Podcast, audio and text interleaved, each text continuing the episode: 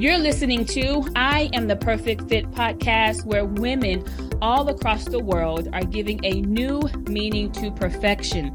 Perfection isn't about the size of your clothes or the number on the scale, nor is it about your cute, curated images on your Instagram feed.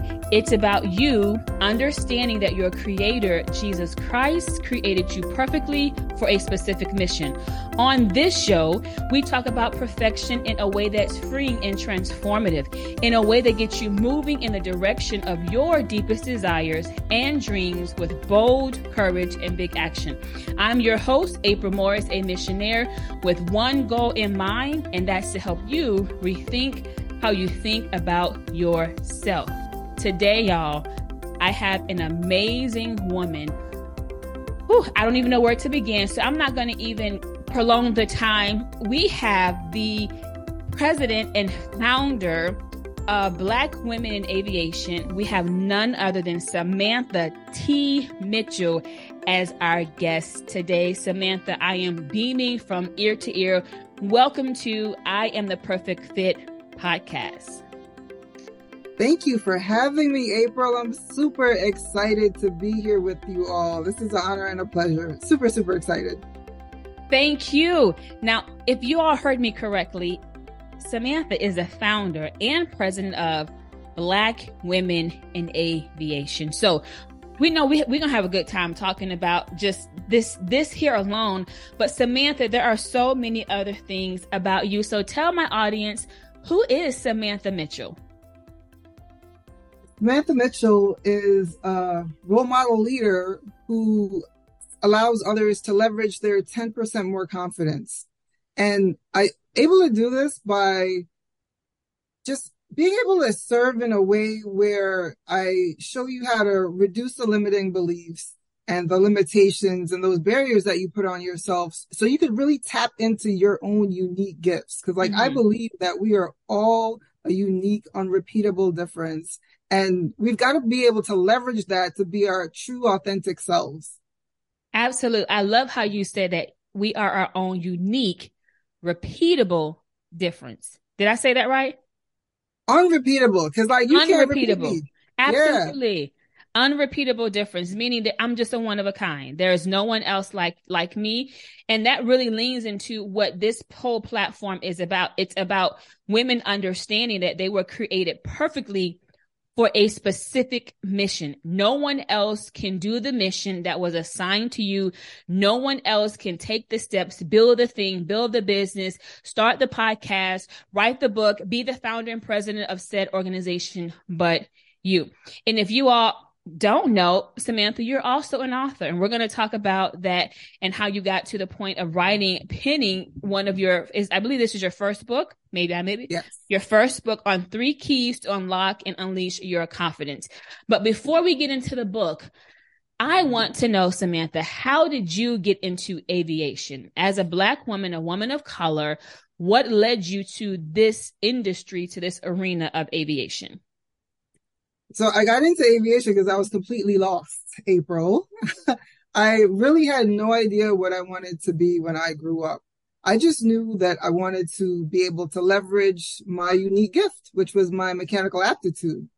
And it wasn't until I was in high school where, you know, you, you always think everyone else has it all together. And so I believed everyone else had it all together. And they knew what they wanted to do. And Sam was just really in the space of mass confusion. I was like, what do I want to be? And I told myself I wanted to be an auto mechanic. Mm. And in going down the path of pursuing being an auto mechanic, one day I got a life changing brochure at my house. And it was from the Vaughn College of Aeronautics. And they, they the brochure was um, just promoting their aircraft maintenance program that they have at the school. And in that moment, I really just paused and I was like, hmm, I said, I want to be an auto mechanic. This is an aviation mechanic. I was like, airplanes, cars. I was like, unique. I was like, not everyone can fix an airplane. That's like a really special space. Not that anyone can fix a car, but I was like, that's a little bit more common. Mm-hmm. And so when I saw that, I was like, you know what? That's it like I'm I've forever been mesmerized by aviation and how airplanes fly. So I was like, I want to get into this space. I'm going to learn more about it. Like my curiosity is going to fuel me and I'm just going to be the best that I could be.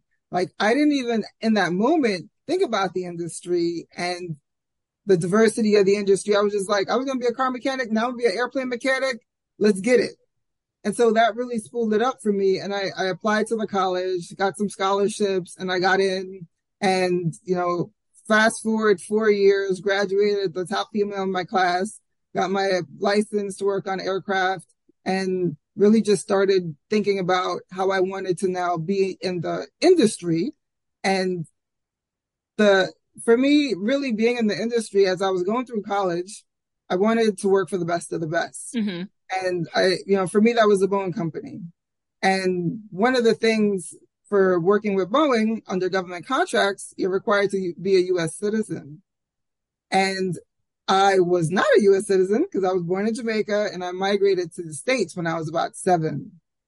And so I, I'd like pretty much gotten the job. Yeah. And, and after I got the job, we were talking and the representative that I was with, he was just, he was talking about clearances, top secret clearances. And I just kind of paused and I looked at him and I was like, I kind of leaned in. I was like, do you have to be a U.S. citizen to work here? Cringe. like, please don't say yes. Please don't say yes. yeah. And he was like, like his eyeballs just got really, really big. And I was like, oh my gosh, like in that moment, my heart just fell like this dream that I had, like I mm-hmm. knew it was not going to be like manifested. Right. And so I, I, I lost that opportunity. And, you know, for me, that was a sense of delay, not denial, because I didn't get it, but now it prompted me to explore what else, right? Do I want this? You know, at that crossroad, we get to choose. And I told myself I still wanted it. And so that meant that I needed to go pursue my citizenship. So I went through the process of getting the citizenship, but I also needed a job. And I applied for a job at Air Jamaica and I was like, listen, God, Boeing told me no, but I'm Jamaican. So Air Jamaica has to take me, right? now, was this in United States? Were you in US then? Yeah. And about how so old were was... you? How about how old were you then? Oh, this was like straight out of college. Okay. Okay. Yeah. So this okay. was my first job coming out of college. Gotcha. Yeah. And so I, I put in for the job at Air Jamaica and I got that job. And so I became the first female mechanic at JFK working for Air Jamaica. And so that was my first dose of real life aviation. Mm. Yeah. And that within itself was an experience being the first, right? Yes. Um, just being in a space where it's like it was all, it was a lot of Caribbean men. It was definitely all men, a lot of Caribbean men, but really I, I stress Caribbean because the culture is different. Mm-hmm. Like they believe their their blueprint and belief system around women are very specific. Mm-hmm. Like I'm not their peer. Mm-hmm. Right. And so now I have to show up in a space where I know how these people think because my father was like that. Like he didn't really think that women could do those types of things. And so now I'm working with men who have the same belief system. So I'm like, oh man, like so let's how, let's how talk about that. I want I want to I want to kind of poke into that because as I was listening to you, I was making some mental notes of a lot of things because you are in an industry, a space where who you are, and, and you know, as a black female, it's not that many. But then you say your father was like that. So as you were pursuing this, was there ever a time where your upbringing and maybe how your father thought process did that ever hinder you from moving forward or having have you ever struggled with limiting beliefs like maybe this isn't the space for me you know i, I actually I, I make this analogy when i talk about my parents and me getting into aviation right? So like with aviation, in order to fly, there's four forces of flight, right? Mm-hmm. And it's pretty straightforward. Like there's, there's thrust that's going to bring you forward and there's drag that brings you back. And we'll focus mm-hmm. on those two mm. forces, right? And so I always say my mom was my thrust. My mom really believed in my aptitude to be able to just do anything. And I feel like my father was more of a drag, right? So he, he was the guy that was on the back, like just, just breaking things up. And so when you think about being able to actually gain momentum to go forward, which is what I needed. Right. oftentimes those limiting beliefs, you'll focus on the drag. So I had the choice. I could have focused on what my father thought that men, you know, it was like men do certain things and that girls, you do what you go cook a meal or whatever, right? go clean the house. yeah, go clean up, go fold up some laundry. And, and, and we, we naturally, most people are programmed to where you want to focus on the drag. But in order to really fly, you have to have that air pressure differential in the positive side. And so like I really started honing in on my mom who was saying, you can do anything, you can do anything. And so I, I really tapped into that belief. And so she was really the thrust that allowed me to pull forward versus my dad, which was the drag that was like pulling me back and trying to like program me and reprogram me, reprogramming me into believing that I wasn't capable, that I wasn't enough. So I, I, was like, well, if, if that's the case, I got to really hone in on the one that's pulling me forward so that I can really get to where I want to get. That is so beautiful. I love how you painted that. And of course, I love how you utilize those aviation thrust and drag. I did an episode a couple weeks ago on focus on your mission, not your misery. And to me, it says the same thing. Focus on what's thrusting you forward versus what's going to drag you back.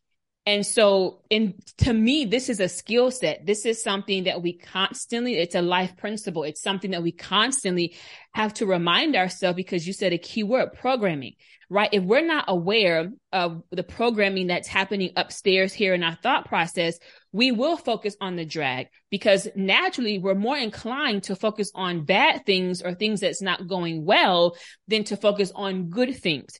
And so we have to consciously, we have to give effort. We have to be intentional. We have to pay attention and we have to tell ourselves, I need to intentionally focus on my thrust, focus on my mission rather than my drag or my misery so that way I can maintain momentum, keep momentum and move me further and further away from the thing that's trying to hold me back.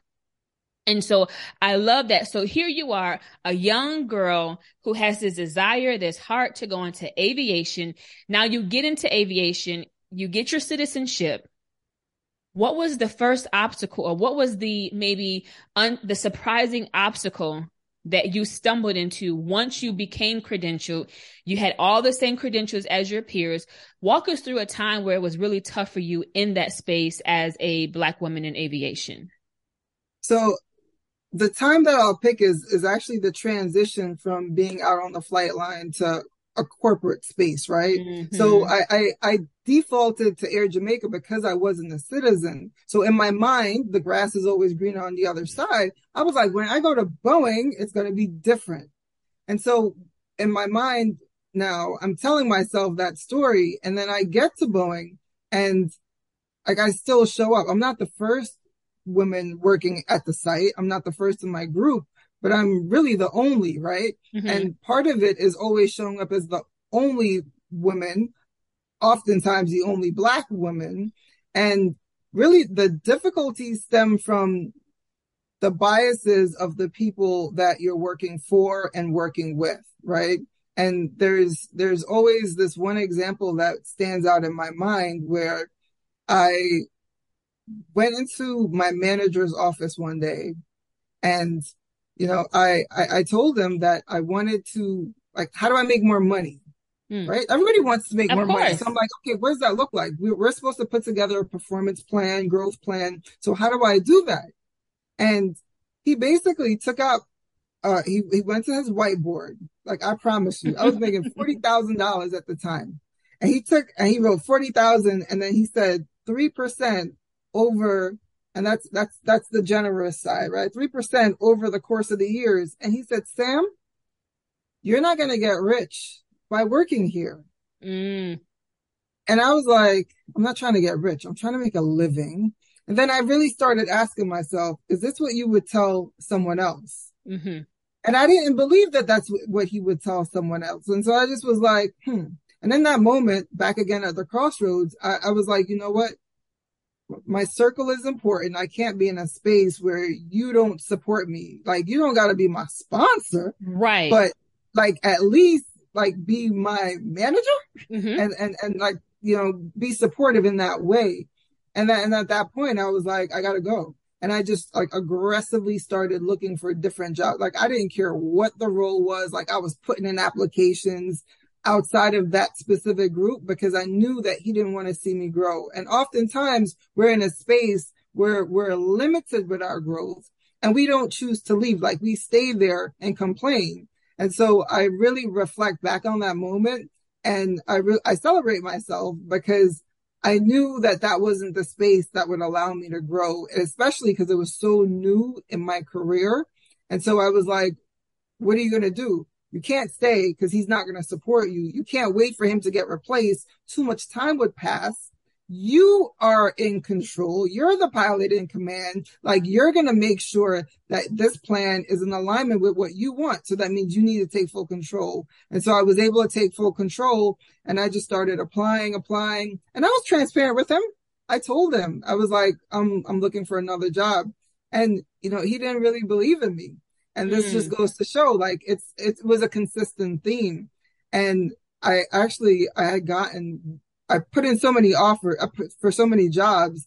I got one offer and it was like a 6% increase and he thought I was going to take it and I didn't take it because that wasn't really the job I wanted. Like the mm-hmm. job I really wanted, I was still waiting for. So I took a chance. It's like Russian roulette. Right. right? Like I'm like, hmm, I could really just leave with this or do I wait? And I, I, I just, I really prayed on it and it came through and it came through at 18%. And he was like, like, I mean, if I could visualize his mouth dropped to the floor when he saw it because he didn't think it was possible, but there was someone else that believed in me. And so now I'm going in a space where you support me, you believe in me, you're my cheerleader. And I'm like, this is where I want to be. This is how you cultivate growth, especially when you're someone new in a space. So I was super, super excited about that. And I was just glad that I was able to move away from like a toxic work environment over to a space where I was celebrated and supported for growth. I love that story. And as you were chatting, you said, I moved over to a space where someone believed in me. And ultimately, for you to actually make that final decision to leave, ultimately, Samantha believed in herself. And that's one thing I, my heart is to encourage women is that we can have a sponsor, we can have a mentor, but fundamentally, if you don't believe in yourself, when those two opportunities come, sometimes it will be hard for you to take that leap, not because the person on the other side doesn't believe in you. You're lacking the belief in yourself. So let's talk, let's talk through that. How, what are some things or what did you do in this space and time to raise your belief in yourself, particularly in this, again, relating to the fact that you are in an industry where you are less than 1%. What were some tactical things, some tactical tips that you practiced or that you did to, to foster that strong belief in yourself? So when that moment of chance came, you were ready to go. So full transparency, back then, I feel like I wasn't even personally developed enough to have a robust system in place to where like I knew how to manage those types of things. Mm. Like I was really young in my career, but also really young in my personal development growth. So I, like if you ask me that for where I am now, I'm like, I got tools, like I can do this, this and this. But back then it was really prayer. I was just like, just asking and it's so important, the power of the ask. Like, but asking with clarity and specificity, right? Not just, oh God, just send me this. Well, no, like I remember sitting there and I was really clear in my ask.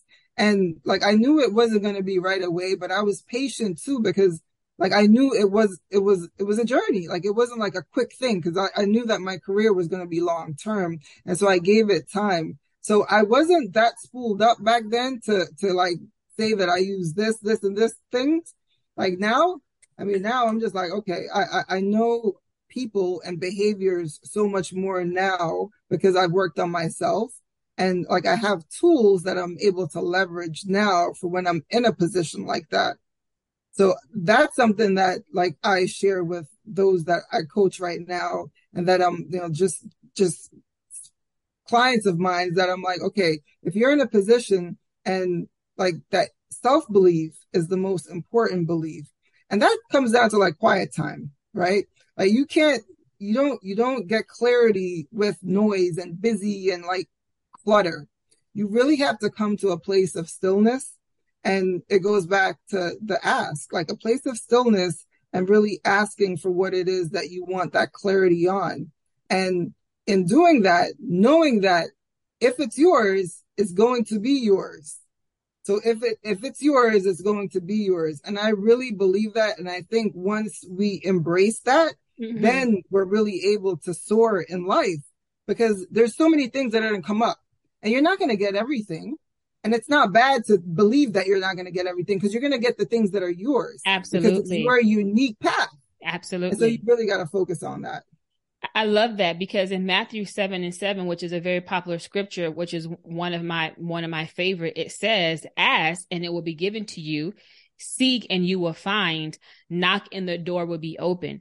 And so I turned ask ASK into an acronym, right? It's really its own acronym. A is for asking, S is for seeking, and K is for knocking right? So the whole set Matthew 7 7 is right there for us. Is ASK. What does ASK mean? I mean, I have to ask, I have to seek, and I have to knock. And so one thing that I often share with other women and, and encourage other women and, and likewise in coaching other women is that you have to be bold enough to make the ask. And sometimes we we spend too much time waiting for someone to bring it to us for them to make it happen for us when in return it's you making the initiation with your ask and your ask is like you said sitting still asking God, seeking and knocking, asking the right questions, seeking God for the right direction, then being bold enough and courageous enough to go and knock on the door. And if you get that no, that is not a denial. Maybe that just wasn't the opportunity for you. You go and knock on the next door. You stay relentless in your pursuit, particularly when you know that this is what I'm called to do. I'm not going to let a no stop me if this is what I am born to do, I'm not going to let a no deter me and take me out of this. This is what I was made to do. Therefore, I'm going to stay in this vein and I'm going to trust that this is what I'm supposed to be doing. And so I, one of my personal, I, I gave a definition or I made my own definition for self confidence. And I say self confidence, self confidence is trusting the God in me to become the person he created me to become trusting mm. the God in me to become the person he created me to become. And if I living by that definition, Samantha, it removes all the external pressure for me to try to steer my own ship. Mm-hmm. It removes the pressure for me to try to figure out when what I'm supposed to be doing. I, I, I, I, I'm trusting the God in me. And the way that I'm trusting the God in me is by that ask. It's by asking him questions. It's by seeking him and it's by taking bold action, bold courage and knocking on the door and saying, okay, th- is this mine? Or maybe it's this over here. And that's where that's where that faith comes in. That faith and that works comes in is that i'm i'm i'm faithful and i'm believing but now i got to go out there and work. I got to make it work. I got to take what i know and i got to make it work. And i have to be okay with getting some no's. So now how did you get to the place of penning and writing the book three keys to unlock and unleash your confidence? So you know it's so funny uh I feel like after I wrote the book, people were like, whoa, like, how'd you do it? How'd you do it? And I, I feel like I oversimplified it, but I'm going to tell y'all the real deal. So my, I have a cousin and he's, we, we, we talk pretty much every day and he calls me his confidence, confidence coach. And I was like, yeah, that's cool. Now he was like, Sam, you need to drop an ebook. And I was like, an ebook? I was like, I don't, like, I'm not a writer. That's not what I do. Right. And he told me he had an ebook. So we're like, what, nine years apart or something like that. So mm-hmm. I was mm-hmm. like, you got an ebook? So when he told me he had an ebook, I was like, if you could write an ebook, I could write an ebook. And so I, April, I, I mean, I was just there and I, I, I swear when you, when you want this thing, the universe is going to just conspire with you. And I, I said, I'm going to write the book. And ironically enough, there was a um uh someone I knew. She was like, "Hey, write a book in 90 days or something like that." And I was like, hmm, I need help. Like when you are doing these new things, you're supposed yes. to get a coach to help you along. Absolutely. So, yeah. So I, I, I got the program and I started writing the book and I completed the book. And it was so funny because it was just supposed to be an ebook. And, you know, I had the timeline 222, 22, everything ready. And everybody's like, Oh, can I get a paper copy? And I was like, no, this is an ebook. Like I was just, this was just a challenge. Like I'm just dropping the ebook because he told me he did when I was to one up him. I'm like, yeah, I can have one too. And then when they started asking for the paperback book, I, I told my coach at the time, I was like, do, I was like, I can't make this into a paperback. It's an ebook. It wasn't long enough for it to be an actual book. I said, mm-hmm. but it's so straight to the point because most people are not going to read that much. And I was like, you could really just read that in like 25 minutes or so. So I was like, how do I do this? And then we started working together and I, I really thought about it. And I said, you know, when you read the books, when you're doing these things, you need to do the work. Like it's never really just from reading. And so I put in the challenge in there. So there's a 30 day transformation challenge in there as well. So after you read the book, now you have the daily practices to help you gain that insight so that you have that time with yourself to build in that discovery on self so that you're going to attract the things that you want so that you can increase your confidence. So why confidence? What made you write you could have wrote a book on how to become a, a, a pilot or how to become an aviation mechanic, right? Why mm-hmm. did you choose confidence? So that's a great question. And it's all centered around my aviation background. What I didn't realize was confidence was the key for me to be in the space. Mm. Confidence is the key for me to stay in the space mm-hmm. because I can't show up as Samantha Mitchell the black woman in aviation and not be confident because you're going to test me. And when you test me, I have to be able to withstand everything that you're going to put in my way because I believe that I know all of the things that I need to know to show up. And, and when I say all of the things, I don't mean I know everything. I mean, I know enough to show up because I also know that you don't know everything. Like we, we all are in a space of learning. And mm-hmm. I think oftentimes we, we put people on these pedestals and we think that they know everything. And like, as I matured in my career, I'm like, you know your space. Like, if you're an electrical engineer, that's what you know. Right. You don't know anything outside of that. And so as I started working with these different people and I started realizing everyone had a niche and that no one knew everything, I was like, oh, so why do I put all this pressure on myself to know everything? I was like, no, I'm just going to continue to activate my confidence muscle so that I show up as myself and show up and bring my unique gift and capability to any team that I'm working with or representing. Beautiful. I was reading a section here in your book. It called, it says perfection kills dream. Now, you know, the topic or uh, this show is about perfection. I'm the perfect fit. So I, I, was reading through this and I was like, now, you know, my heart went pitter patter because this is, this is my lane right here. So when you say perfection kills dream, when you wrote this piece of the book, what were you trying to convey to your reader? So when I got to this section, I really thought about myself, my programming, right? Because I've been in aviation so long, but also my personality type. I'm always trying to make things perfect. Mm-hmm. And I realized that the more I try to make things perfect, the more I do nothing. So the I'm not the only one. No, girl, you are not alone. That's why we here. I want y'all to hear this is why we are here because we struggle with this idea of wanting everything to be right, look right, do right. And Samantha just laid it flat. Perfection kills dream. Continue, friend. so, I mean, when you think about it, right? So Apple, and I love using this example because it, even to this day, when I think of like, if there's a thing I want to do and if I'm suppressing taking off with that thing. I think about Apple. I'm like, how many software upgrades am I going to get with Apple? Like Apple is continuously evolving with their product. Mm-hmm. If Apple can do it, why can't we? Why? Why? And we give Apple all the grace, yes. all of the ease, yes. but we don't give it to ourselves. And here's the thing sometimes when companies make an oops, they found a brilliant way to turn the oops into a marketing endeavor. so if they can take a oops and find it as an opportunity to market or to bring knowledge to their audience, why are we so fixated on everything lining up one, two, three, four, five, six, A, B, C, D, E, F, G, and not willing for, for life to be a little bit of a scribble scrabble, for, for things to go outside of the box.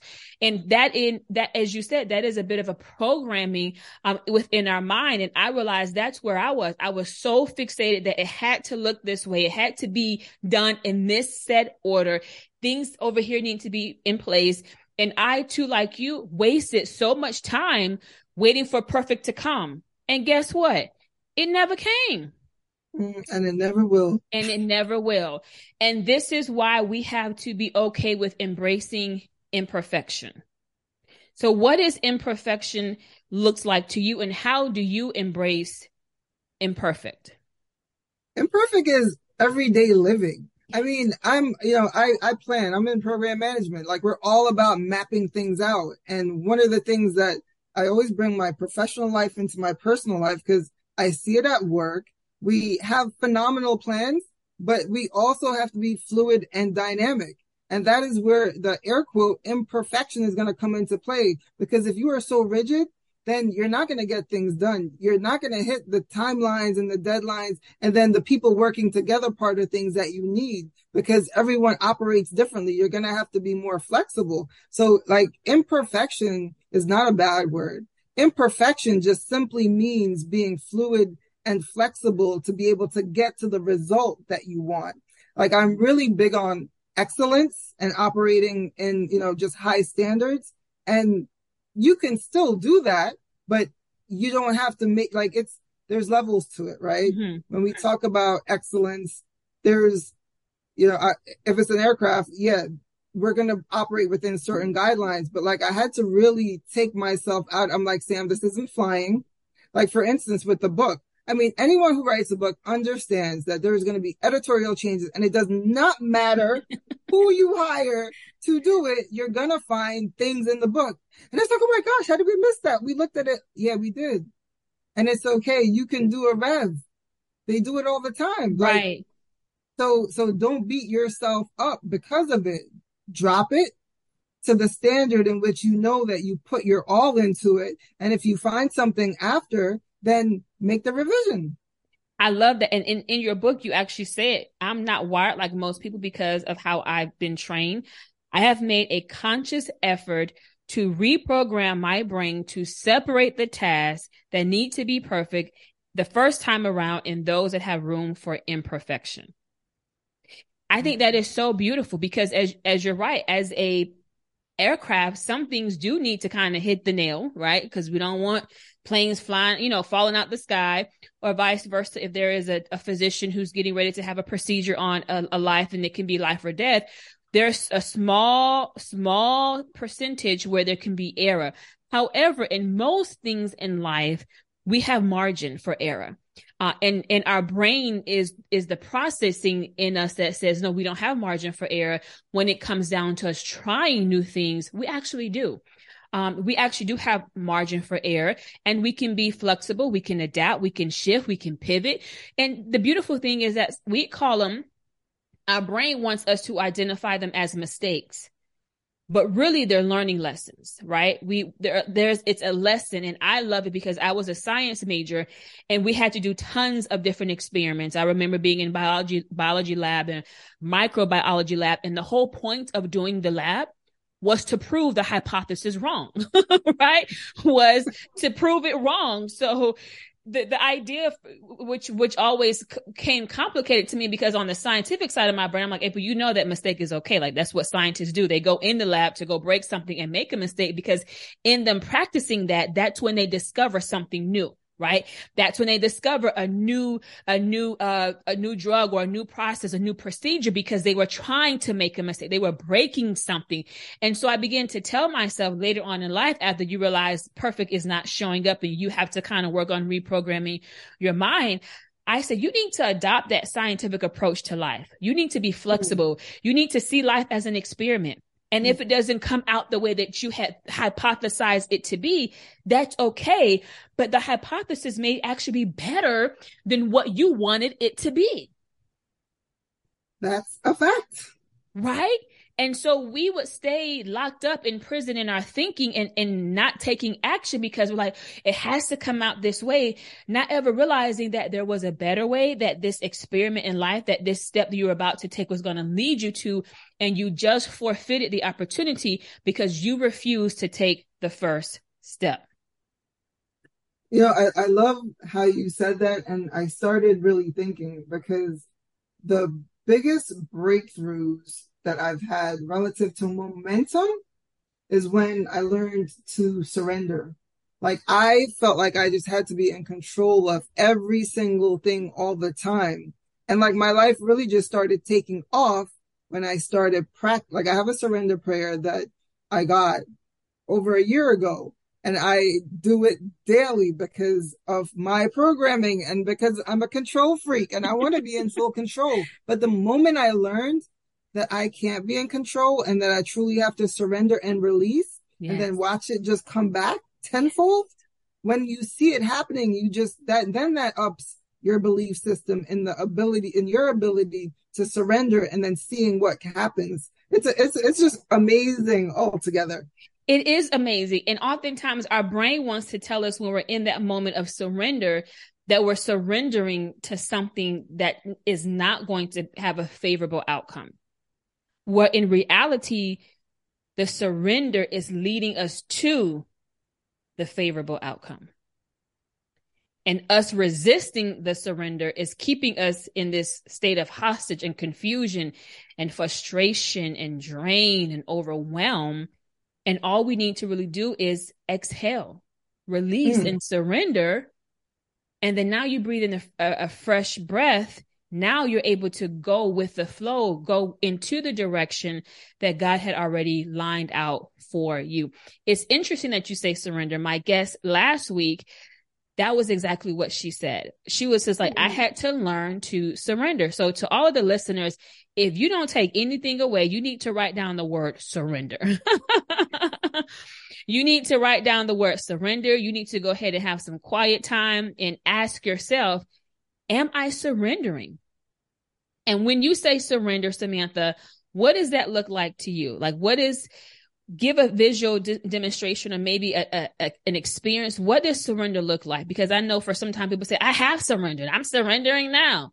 Uh, but maybe you're not. So maybe Samantha, what are some, what does surrender really look like? What does it feel like?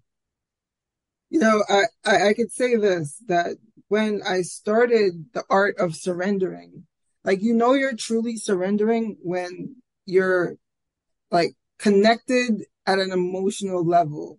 Mm. I was, so I call it my Sam cave because I go in my basement and that's where I work out, I pray, like just time of solitude. Nobody else goes down there. And I was down there saying this surrender prayer and oh my gosh, April, I just started like, like I got so emotional that I was like, like I was just like, I was like, wait, what's going on here? This is crazy. And I was like, wait, like I, because now I felt like I was out of control. Like I didn't have that control. And so I was like, wait, that was when I realized that I was starting to understand surrender was when I didn't have that control because mm. I tried to mm. control it all and to be put in an emotional state when I didn't plan it like, you know what I mean? Like I was just, I was, I was going through the routine. I said, this is what I'm going to do because that yeah. was what I wanted to do. Yep. But in doing that, it really opened me up on like a more spiritual level to where like God really just took over that day. And I just was down there crying. Not that you have to cry to surrender, but it's when you feel it like within your soul. And that day was just this defining moment to where I was like, wow, it's really not me. I can't control it. I got to give it to the higher being and let him lead and I follow because he already has a path for me. Right. And if I believe that he has this path for me and just listen to what he's telling me to do, because he's walking me through that every day, even with the things that are happening that I'm thinking shouldn't be happening, they're all happening for a reason yes. to me, not, you know what I mean? They're not happening to me, but they're happening for me.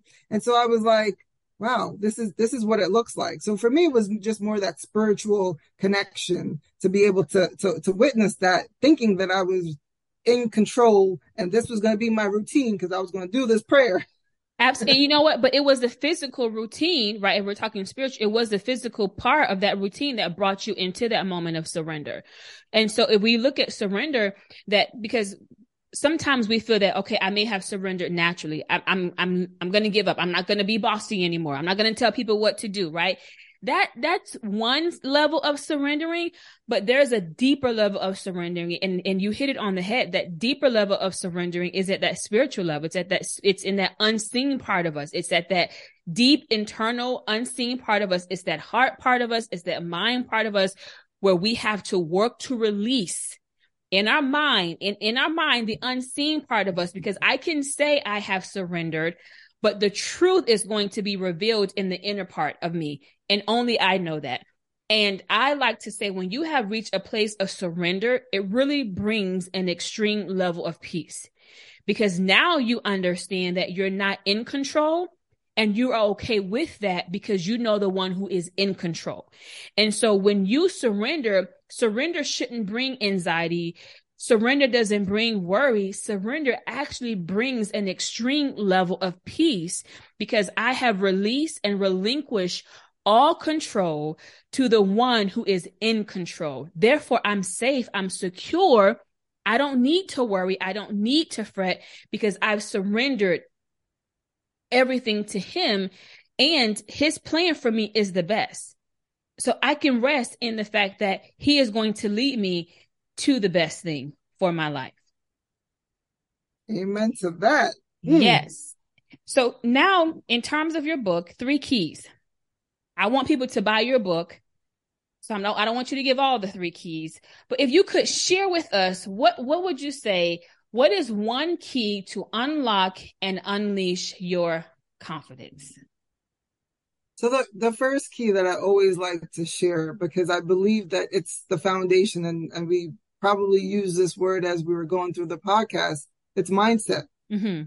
So your mindset is your internal belief system. It's all of the programming, conscious, subconscious that you have and being aware of your mindset because true transformation happens with awareness. And if you're not aware of where you are, then you're not going to be able to make that pivot to this new desired place that you're trying to go to. So like it's really important to focus on mindset and what practices you need to do to create awareness and then also to be able to create change around your mindset. I love it. Mindset is so powerful. And another way to say it is what you set your mind on is powerful. What we set our mind on, what we place our mind on is very powerful. And we have the ability to control that. As much as we may not have the ability to confer, to control the first thought that enters into our mind, we can practice taking captive that thought and replacing it with a more positive and a more ideal thought in terms of how our creator thinks of us. And so mindset i totally agree with you is one of those one of those keys that definitely will shift and unlock and unleash your confidence. Samantha if nobody ever told you you a bad mama jamma. I received that april. And look you have to receive the compliments oftentimes especially women. You don't even you don't know how to take a compliment you know? And so i'm just i'm i'm gonna th- this has been a phenomenal time, but I'm going to leave us with that, that when someone shares something great about you, it's really important to receive it. And so I receive that in the utmost way. And I appreciate you. And you're like, I, I, I am the perfect fit. Okay. Okay. Listen, I always like to ask all of my guests on this podcast, what are you the perfect fit for? I'm the perfect fit for black women in aviation. Yes. Like, and that's why I'm here. It's because look, we, the organization was founded because it was for me. It mm-hmm. wasn't here because it was me. It was my assignment. I didn't know that 20 years ago when I got into this space. I didn't believe it when I was trying to figure out if this was like a thing for me, but there was a shift. And in that shift, I was like, wow, I, I got to embrace it. It's just like I said, when you compliment, I have to receive it. When I realized that it was my assignment, I had to embrace it and do my due diligence to go execute on the mission of the organization. And you are doing a phenomenal job. You are doing an excellent job. And I want you to share how can people connect with you? How can they support your initiative with Black Women in Aviation? So, Black Women in Aviation is on Instagram. We are Black Women in Aviation, so you can follow us on Instagram. We're also on Facebook as Black Women in Aviation. And for my personal um, handles, their Instagram is Sam number two transform, and then Samantha T Mitchell on Facebook. And for my LinkedIn followers, um, Samantha T Mitchell on LinkedIn as well. And then my website, there's blackwomeninAviation.com or there's SamanthaTMitchell.com. So a couple of different ways that you can find me, but I'm really easy to find. Yes, you are, and you are a jewel. You know, it's it's wonderful when you meet someone for the first time, not face to face, and then you meet them face to face, and they are exactly the same. Samantha, that was you we talked on the phone we connected and then when we seen each other it was just like hey what's going on? It was it was so authentic and real and i sincerely love that about you. You are such a gem you're such a, a jewel and i am so happy to have you here. Um, discussing this this important topic of helping women to understand confidence and even being that platform to promote and help women see themselves perhaps in an arena that they never ever imagined themselves. So, again, from my heart, thank you so much for being on the show today, Samantha. Thank you, April. I appreciate it. It's been a pleasure. Awesome. Well, thank you all so much for joining us here on this episode. This is, of course, I'm the perfect fit. I hope this episode has helped you to at least raise the awareness on your mindset and just thinking about how you can further build your confidence and put yourself in arenas that you may have never ever thought you should be in. Your feedback means the world to me. If you would please so kind connect with me on Instagram and let me know how this episode has helped you. Think about a friend, a sister, or a colleague who could benefit from hearing from this episode and share it with them. Until next time, friends, stand tall and confident because you are the perfect fit.